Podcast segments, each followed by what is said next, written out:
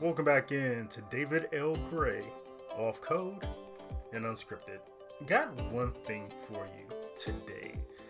I gotta eulogize church militant, St. Michael's Media, not Michael Voris. So I've heard from a few different sources that this may be the last week that church militant is going to be in existence as we know it. So I hope that's not true, or I hope a miracle happens and they're able to right this ship. I really do.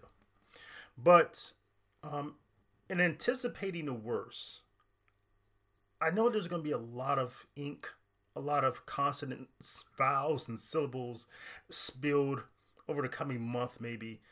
Um, that's going to be quite negative. So I wanted to come in first and say something positive about the impact that church militant had on Catholicism, how the space that they occupy for so long is not going to be filled by anyone, at least anytime soon, and that's going to be that's going to hurt us. So that's what I want to talk about.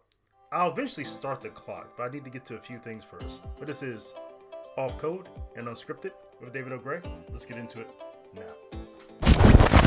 I do need to say this one thing because sometimes I get pushback from people who only see like some videos that like challenge the Kool Aid because YouTube, the YouTube algorithm likes to put out a certain type of content of mine and not put out the other type of content. So sometimes all people see is sometimes when I'm being critical, right? My my videos where I'm, I'm, I'm being a critic of this thing or that thing, or sometimes even that person. So last week I put out a few videos about some, you know, the content was, you know, challenging the Kool Aid, as I say, that people drink. And there were some weird comments I noticed that people made. One person was saying, "Oh, David, you're putting out content. It's just all you're doing is putting out social justice content." I have no idea where that came from. One person said, um, "Oh, David, you seem you don't like anybody whose name isn't David L. Gray." Okay, so, what do we do at St. Dominic's Media? Actually, these off-coded unscripted podcasts. That's something I kind of do just to fill the blanks, fill the space, because I know it gets it gets attention, it gets clicks, whatever, and that draws people to our other content or draws subs in, right? So I'm just working the algorithm, but also challenging some conventional wisdom that sometimes I think is off or presenting an idea or a thought that I think may expand the way we think about things and sort of get us get us out of our camps and our cults because I think that's an, important. But for those who don't know, right, what do we actually do at St. Dominic's Media? Well, there, there's a few things I would point to. One, uh, our weekly podcast called The Liturgical Sense of the Readings at Mass. That's the liturgical sense of the readings at Mass. You can find it anywhere you get your podcast. And you can also find it at YouTube. You can find it at St. Dominic's Media. You can sign up for our newsletter, get it in your email every week we release it. So, the liturgical sense of the readings at Mass is a podcast that breaks down the readings at Mass from what uh, method I developed called the liturgical sense. So, this sense of reading the scriptures is, well, I guess just how it sounds. We read the scriptures through the lenses of the liturgy, and we and we're looking at the scriptures. Okay, what does this say about the Mass? Okay, because no one becomes a saint merely by going or worshiping at the Mass. No. Why? Because at the Mass, we're not autonomous, so to speak. We're not using our frontal lobe and um, our decision making process, so to speak. What we're doing is merely just saying what the church has access to say, doing what the church is telling us to do at the moment stand, kneel, sit, sing, chant, whatever. Why? Because the liturgy, um, this method is pedagogical. So it's teaching us through repetition how to be in the world. So it's in the world after we're dismissed from the liturgy that we become saints because we're using our decision making processes, our Catholic conscience. So that's where we become saints. That's where we become holy by taking out of the Mass um, what we learned there into the world. So what we're doing at St. Dominic's Media was we're instructing people how do you do that? Because that's how you become a saint. So that's one podcast, and related to that is the podcast that we're doing that is really more like a, a study on the Catechism of the Catholic Church and 31 lessons. We're on lesson 15 now. That should be coming out this week. And what that um, is doing is again, well, it's not so much what Father Mike Schmitz was doing over at Ascension Press. He's, you know, he's going to talk about the catechism, whatever, uh, for a year. It's not that. Because again, we're taking what the church teaches and we're explaining how do you live that in the world. Also, what is there in the liturgy to help you really form um, you in obeying that teaching? Uh, what virtues that teaching attached to? So here's a catechism. This is how you live it in the world. That's what we're doing at St. Dominic's Media. So that's another podcast you get anywhere you get your podcast or go to St. Dominic's Media. It's also here on YouTube. YouTube algorithm does not push it out a whole lot. We have a lot of courses over at St. Dominic's Media as well. Uh, one course that or lesson this would be that we're working on now because it's just going to be one part it is about memory the role of memory in salvation history right how was memory wounded at the fall and what has god been doing throughout salvation history to heal our memory because what happened well it would have been good for us to have memory or knowledge of just the good we would only know virtue. We would only remember virtuous things. And we repeat them, repeat them. But what happened when Eve wanted to know knowledge of evil? Well, then she got memory of evil, knowledge of evil, and this memory and knowledge of evil, and that's what makes us sin again, or sin the first time. We have the memory of it. Remember how good that felt.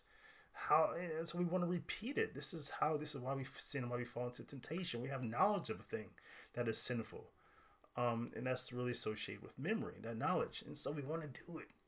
And so what God has been doing throughout salvation history, He's been trying to heal our memory by, um, again, over and over again, telling us, "Remember me, remember me, remember what I did." And so He's been pointing to Himself. Um, and so it's, it's, an amazing teaching that I'll be releasing on that. So, so studies and lessons like that you can find at St. Dominic's Media. You can find here on YouTube, but the algorithm doesn't really push them out. One thing that we have coming up in 2025, I think amazing. We're, we're going to have a pilgrimage that's going to be going through Spain and France. As Dominicans, as hounds of heaven, we're going to follow Saint Dominic, where he is born, where he studied, um, where he lived, where he's baptized. We're going to walk the El Camino way. We're going to be in Lourdes, Madrid, um, uh, Toulouse. Um, it, it, it's, it's going to be a phenomenal 12 day pilgrimage. And it's going to be a pilgrimage like no other. One, I'm to be giving, during pilgrimage, I'm giving like four talks on Dominican spirituality from a lay perspective. How do you live Dominican spirituality? How does Dominican spirituality connect with liturgy? Why is it the best spirituality? I think that, that that's the best path to sainthood because it integrates so well into the liturgical life. I'll be giving four talks on that one of the um, pillars of Dominican spirituality is community. So this this is just a pilgrimage. This is building community. After the pilgrimage is over, we're gonna stay in touch. We're gonna have community. We're gonna we're gonna get together online. It, it's it's we're gonna do this every two to three years. It's it's gonna be nothing has ever come like this. A pilgrimage like this connected Dominican spirituality. Um, Ellen Steve LeBlanc, who's been on this show, she's helping put together the pilgrimage. And we're still working on which bishop will be with us on the pilgrimage to offer mass, hear confessions. We have some deacons confirmed. Harold Burke Sivers, he's coming. Deacon Christopher Major of San Francisco, he'll be there. We're trying to book like at least three buses. So this is going to be epic. Again, this is going to be September 2025. Uh, sign up for our newsletter, St. Dominic's Media, for more information about it. Uh, we should have everything wrapped up in March, so we're gonna I'm gonna start pushing that really heavy. So, no, off coded unscripted. David being sometimes being critical of, of the social conditions of of sometimes I'm critiquing the critique. Right, this little critique podcast is not the bulk of our work. We're actually doing a work that really I think is really about saint building. The best way we think we can build saints, and that's through um, uh, teaching people the real meaning of the liturgy. So I hope that was more insightful. and so you're going to try to pigeonhole the work into just this. Next.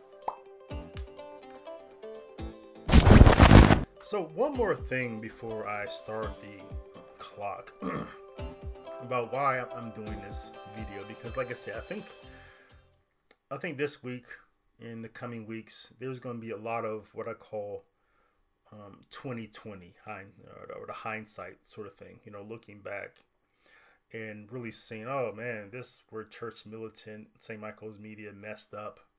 This is what Michael did. Michael Voris going to be a lot of commentary making this all about him. Okay, I think there's a space for that. Right? I'm not. I'm not saying that content is going to be dumb. I think there's a space for that. Okay, but um, what I'm doing here is something different. I'm going to be looking at the positive, which I don't think a lot of people um, are going to do. I was talking to my friend Bobby Hesley, some of you know, and you know he's offering me some insightful 2020 stuff, stuff I hadn't really thought about, and I thought that was legitimate. I think there's a lot to look back and say, man, this is where things went wrong. It wasn't just the past three or four years. It's maybe this started way back when. Okay, and there's some things that's related to Catholic social teaching that people should have caught. Fine. I was also speaking with my friend Christine Harrington, you know, from the Eternal Life Plan, her podcast, phenomenal podcast she has. Subscribe to her because I don't think Bobby's gonna make a video. He really doesn't make videos anymore, but uh, Christine probably will. You know, she's really been on top of this. Some really insightful content. Um, and she's been kind of thoughtful about things. She's tried to get eyewitness testimony, so that's fine. And uh, you know, she had some thoughts about um, when things started going bad here's the point where things could have changed, but you know, the, again, you know, for whatever reasons, it, it didn't happen. I think that's a phenomenal take, right? So, um, and I think there's space for that. Okay. I will say this though, and this has really been my critique of people who critique the Catholic Church. Again, my critique of the critique is that the Catholic Church is the only institution on the face of this earth where people judge us by our bad members. They'll judge us by, you know, the pre scandal, of the sexual abuse, even though we found out about that over two decades ago, about two decades ago, yeah, over two decades ago. You're still here today, right? We get judged by our bad actors. Long before that, we're getting judged by Galileo or the Crusades or the so called Protestant Reformation or the Eastern Orthodox Catholics judging us by the Crusades. You know, we always get judged by our bad. People judge us by Joe Biden or Nancy Pelosi. We're the only institution to get judged by the bad, all right, which is the wrong way to judge Catholicism. The only way to judge Catholicism is not by our people who didn't obey church teaching, but by those who did obey it. The only way to judge Catholicism is by our saints, but no one does that. No one judges us by the members we actually have in heaven. I think that's demonic. But sometimes we as Catholics, we get caught up in, in that as well, right? We, we judge some of what we do by our bad actors, right? Again, this may, some of it may be uh, a legitimate critique. I'm not saying that. But there has to also be space, I think, for us to look at the good, right? I, I, you know, I, you know, sometimes I text Michael Voris or he texts me. You know, he's in rehab now. And one thing I had sent him recently a message was I was just reflecting on um, my past, right? You know, my, my late twenties, um, early thirties. I was not great person at all. Long before I even knew Jesus Christ as a real person, right? And that, that's really what changed me. You know, that that encounter I had with Christ. But so, man, a lot of bad frontal lobe decisions, right? And which led me eventually to prison. Yeah, a completely unforced error. I had no business making those type of decisions, no reason to, but I did. Um, and so I went to prison about five years. And I remember about two and a half years in, I get a, a letter from my wife at the time, and and you know she's ready to get a divorce and a part of me got it, right? You know, she's lonely. In prison, time sort of freezes. But people outside, man, you know, you're paying bills, you're living, you know, she's raising our daughters. I get it, right? I get it. And, but what hurt me the most in prison was the fact that I was a completely different person than who she had married. And all I wanted was to show her who I was now. Right, not just at these visits. You know, she'd come to visit me with the with the girls often, right? But she really didn't see um, me who I was, who I was becoming, who the Catholic Church, you know, studying church teaching, what I now knew about manhood and fatherhood, what I knew about life, fidelity, like everything, the person I become was becoming. I just wanted to show her that man, I want to show her that husband, and I want to show her that father. All right. And it sucked that I wasn't going to be able to have a chance to because, you know, women, you know, once women, they make a decision that they're done, they're done. right?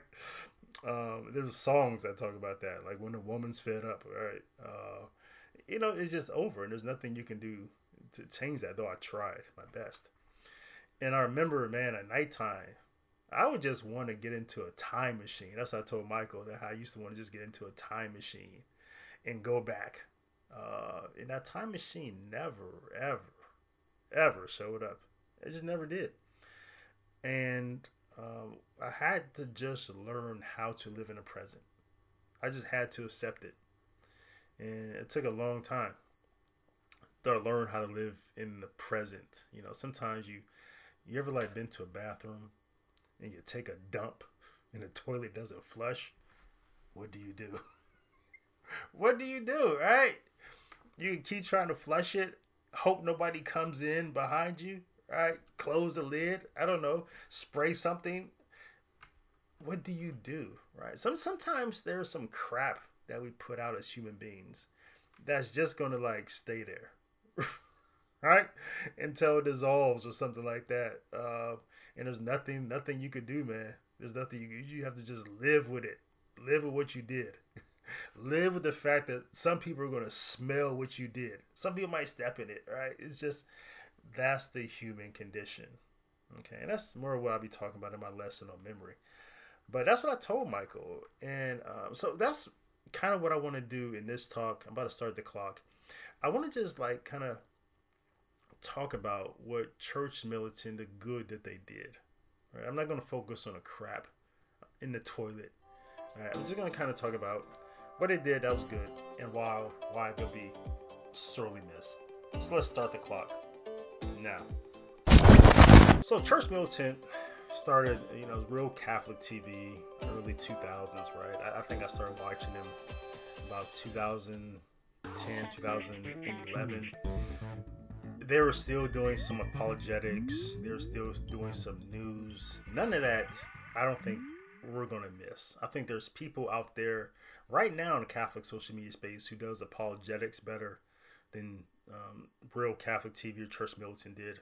I think there's people who do social commentary as well as Church Militant ever did. Maybe even some better. I don't know. Um, and there's new Catholic news. Any anybody could do that, right? It's, it's that's not going to be missed. I think what's going to be missed. I think what Church Militant did really well was um, what I call the even critique. And again, just to comment on Michael Voris, I, I get why people want to make the two synonymous. I get how domineering his personality was. Understand how the fall happened, right? I think there's a lot of been, been a lot of bad CEOs and they fall and the organization keeps continue. But maybe Michael Voris was so integral in what Church Militant was doing, it couldn't um, it, it couldn't sustain, right? So I, I, I get that. So um, I'm not trying to so much distance Michael Voris from um, the organization because I think when you, it's the communication communicado of idioms, right? When you speak of one, I think you can also almost speak of the other. But Church Militant, I guess, along with him, right? One thing they did well was I think was the even critique, the even critique, and that's something that is sorely missing in the Catholic social media space anyway but on such a large national, international platform that they were doing, um, there's there's no one out there that does it.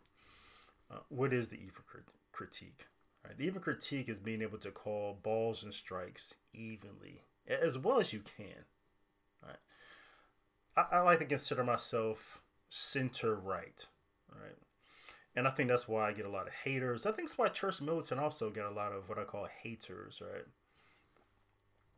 Because the Catholic space, you have, at least in the social media space and in media space, you have a lot of people who are like far left, and a lot of people are just like far right, right? We'll call them liberals, we'll call them traditionalists, right? Uh, who thinks their way is the only way. There aren't a whole lot of people. I think most Catholics are in the center, right? I, I think um, a lot are center left, a lot, you know, some are center right. But as far as the media space goes, there's very few there to like right there, like center right, where I think Catholicism is on a lot of lot of issues. And so I think largely they were able to call balls and strikes um, on, on both sides, right? Whether it's traditionalists, whether it's liberals, whether it's SSPX, whether it was, you know, the Church of Nice, as they called it, right? They were able to call balls and strikes evenly hmm. and without holding back criticism. So I, th- I think that was, I think that is um, one thing that th- that we'll miss in the space that type of organization with that large of a platform being able to look at both sides and say, hey, this is wrong over here, this is wrong over here, and sort of carve out a path forward, right? So I think they did that really well. And uh, the Kool Aid drinkers, as I call them, because I, I think we do have a whole lot of Kool Aid drinkers in the Catholic Church. People who drunk the Kool Aid over here of the church of the bare minimum. They don't ask much of us don't fast so much. Let's move our Sunday masses to Thursday. You know that that whole uh, you know, it's just, they don't ask much of us. They just think, hey, let's have a Eucharistic revival. That'll fix stuff. You know, it's a weird way that we operate, right? Of of not really doing much to make people saints, right? And then you have people on the other side who drink the Kool Aid of traditionalism. And I think Church Militant was there for a moment. They would say, "Oh, you just get to a traditional mass." That's how Michael used to end every video and you know he outgrew that because he realized there was a lot of pansies wearing pink underwear, pink panties underneath their cassock over here, right? Everything isn't right, and you know a lot. Of, I always see a lot of people in my comments, you know, saying, "Oh, you just got to go back to tradition." And like I said, my series, you know, to return to sacred. The reason why you return to sacred, not tradition, because you have to ask yourself, what traditions? The tradition when black people received communion last. The tradition where you didn't wear the color black to mass. The tradition where men sat over here, women's. Which traditions? Not all traditions are sacred. Not all traditions are holy. So it's not return to tradition. It's return to sacred. But you have the people who drink the Kool Aid, and they just think, hey, we just have James Martin do the traditional Latin mass, everything be fixed. No, it's it's not that. In Church Militant, they got that after Michael and them. They all grew this idea. All right. Um, remember when um, Church Militant they wouldn't even critique Pope Francis, and I was upset with them about that. I, I even talked to Michael about that when we had dinner one time, and um, and I, you know I think looking back, I think he understands. Oh, maybe I should have said something sooner. Like when all of us, a lot of us knew that this guy's a bad pope, perhaps the worst pope in the history of popedom um, Church Militant was still wasn't saying anything critical about the Pope himself, about Francis. And you know, looking back now, looking at where the Catholic social media space is now, in some of the vicious language that we use about Pope Francis, even sometimes now, I'm like, hey, um, so I think it's admirable looking back how well, how long they resisted speaking about Pope Francis personally because maybe we went maybe too far sometimes now about some of the things that we say about him personally. Okay. Um, I'm looking at some of the, the people um, in our Catholic social media space who have spoken very ill of the Pope personally. And I'm looking at some things that are going on in their life now some of the things that happens to their ministry, right? And I kind of maybe maybe this stuff is connected, right? There's in a Catholic social media space, again, the whole even critique. I think there are some organizations that's maybe bigger, uh, than Church Militant St. Michael's Media was, and just an organization, and maybe some that have more reach or equal reach in the social media space. Um, but again, I think they're either too far left or too far right to really uh, be taken seriously or to have the type of impact that I think Church Militant was able to have because they largely had an even critique. You know, for example, National Catholic Register, right? Their problem, I think, it's a good organization. You know, even though I call it as you know a plant for the CIA operation, you know they're just too close to the bishops, right? EWTN, that and you know National Catholic Register, just too close to the bishops. On the other side, National Catholic Catholic Reporter, you know, just too far left. They're, they're completely into the Skittlemania. LifeSite News, um, they do some great reporting like Church Militant, but again, like, will they call strikes on the SSPX, right? Um, I, I, don't, I don't know. Right? I think they're too far into the to recognize and resist, okay, to be taken seriously. You, you share a LifeSite News with a leftist, they sort of laughed, right? So I, I don't know. The Remnant, right? Michael Matt, too far, right? In the Catholic Identity Conference, I just so I, I think the space, the Catholic space, is going to miss Church Militant for that reason. There's no one in this space right now that is large as them, that has as much reach as them, that can occupy that space. And I think that's really their major contribution because because of that, because they were able to occupy that space sort of in the center right, bishops feared them. bishops feared Church Militant and tried to take them down a lot, right? Constantly attacked by the bishops. And because they were who they were, Church Militant, St. Michael's Media, they were the only organization that was able to hold the bishops accountable. Not with these petitions that we see LifeSite News doing all the time and um, Catholic Vote, I think, does them.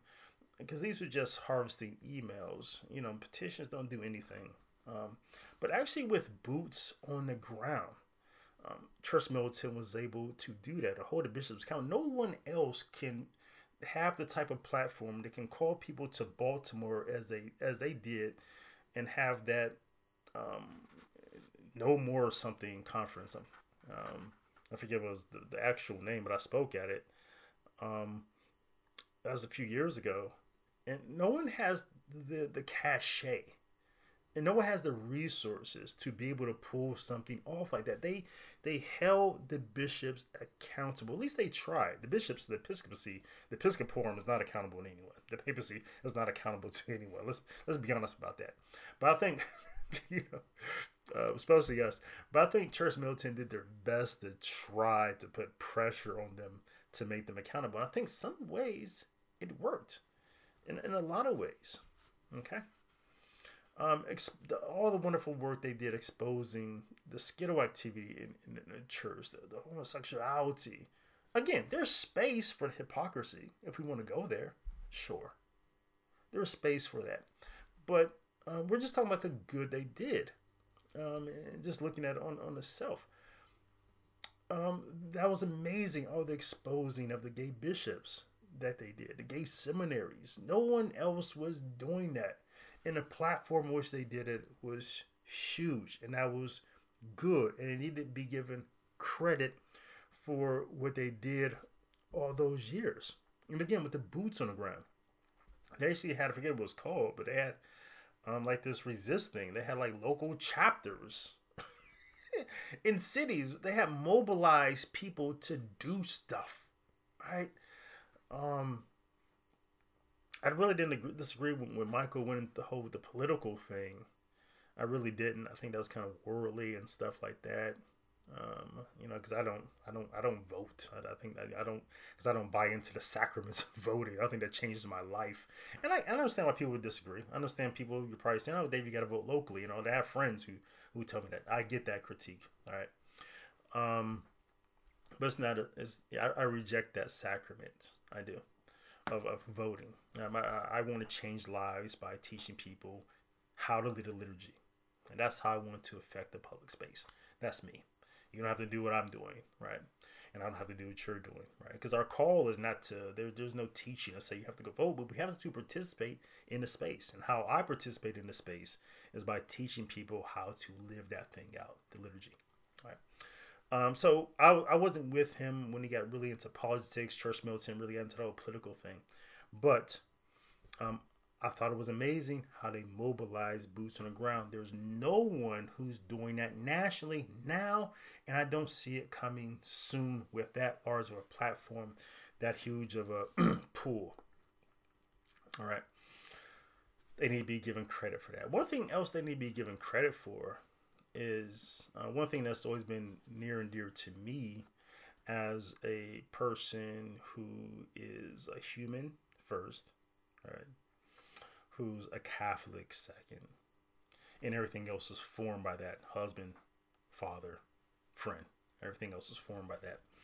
But you know, um, along the way, people identify me as saying, you know, hey, you're black, right? You know, that's how we, you know, that racist term you know, something we use. So I, accept that on a sense that okay, there's these people called there's Catholics, traditional Catholics who are, you know, this uh, what do you call it, the social construct, right, of black because there's only one human race. You know, there's just other social constructs, right?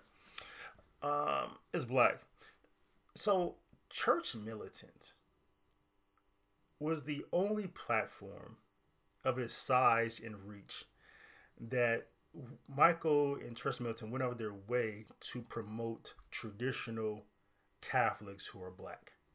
Whether it's having me on their show or speaking at their conferences or Bobby Hesley, there's been others, you know, politicians who are black. Um, um, my my um, my friend Jackson Pinckney, um, just so many others no one's doing that. And I think that's a need, a huge need. Because again, we talked about this in another. I'm not. I don't believe in forced diversity. I don't. But I do think that it matters when people can identify with people, even on basic levels. And I think the Blessed Mother Mary gets this as well. It can be a basic level, just skin color. She appears Our Lady Kibeho, Our Lady Guadalupe. Hey, I look like you. right? Um, you, I relate to you. You can relate to me just on this basic level of culture, skin color, whatever, and I think that matters. So, um, but Church Militant was the only platform of a size and its reach looking for Catholics who are traditional black to say, hey, we're here. And um, hey, this is why you should, if you're a Catholic who's black, look into tradition or um, or look into conservatism why liberalism has failed you. He was the only person that uh, you know i was on the show a few times bobby hesley we, we talked about this. I'll link some of the episodes um, below where we critiqued what's going on in the democratic party how it harmed blacks. We talked about uh, traditional catholicism so no one else is doing that. You, you ever seen a black person at the Catholic Identity Conference? no.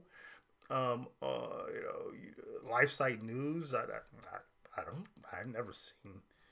You know, um, maybe back in the day, I think you had like a black Protestant or something like that. Um, you know, National Cap EWTN. I think you know they have their the regular people. You know, like Deacon and stuff like that. Um, um, uh, you know, I had my radio show Guadalupe Radio Network was EWTN affiliate. Uh, you know, Joe McClain brought me there. I think where he's at now, Stations of the Cross or something like that. He has Jordan Pacheco over there doing something. Um, that's more local, um, but it's it's needed. So again, the point is you don't have anyone doing what Michael Voris did, um, showing the diversity of Catholicism and reaching out to people black Americans who say, hey, consider Catholicism. Here are some people who you may identify with. No one's doing that, and that's going to be missed. The only platform that was uh, speaking about Freemasonry when he, he had me on there, I think he had someone else on there. Speaking, um, he he done many shows himself about the dangers of Freemasonry. No one else is doing. I think LifeSite News has a, a writer on their platform who I like. He, he was he was never a Freemason, but he's he's one of the few people who's not a Freemason who actually speaks about Freemasonry accurately. Um, so they do write about it, right? Um, Coalition for Canceled Priests was another platform which is large. You know, I spoke there about Freemasonry. Um, um, Grace Force, you know, they've they've had me on there. So you do have some platforms that are kind of large that do say, hey, Catholicism in America just isn't just lily white, right? Um, and there are some issues, some taboo issues that we can talk about, like Freemasonry, you know. But how Church and Militant did it, how large they were, and they still did it, is going to be comp- sorely missed, right? So they have to be given credit for that. And that's just really my my thoughts. Um, I can go on and on about the positive things they did, but I know I'm, I'm already way over time. you know, it's supposed to be a 10 minute thing here. Got carried away. But um yeah, so this is the eulogy though. And as I like to give eulogies, like I gave my own father's eulogy, you know, I just want to highlight the positive. Uh, because of memory. Like God wants us to remember the good. He wants us to remember the virtue. He wants us to remember those things that lead us to holiness. He wants us to remember Him. Just remember me. Remember me. Do this in memory of me. Remember I done for you. Right. And so we can apply also apply that to the human condition. We can remember the good. And um, there'll be people that come along that will remind us of the bad. That, that's fine. But for now, give me this space here just to speak about the good. Because I think it's worthwhile for us to remember the good that Church Militant brought for the time that they they brought it. And I do hope there's a miracle that comes along that, that can keep them in their form. And I do hope there's an organization that comes along that maybe can eventually fill that space. I do. Um, but that's all I know about that for now. But let me know your thoughts in the comments below about the good that Church Militant brought, how it impacted your life. When did you find them? And I just want to hear the good. All right, let's make this a proper eulogy. And that's all for now. This is David L. Gray off Code Unscripted. Remember, Jesus loves you and is there for you. Live your life like salvation matters because that's all it does. I'm out. Thank you.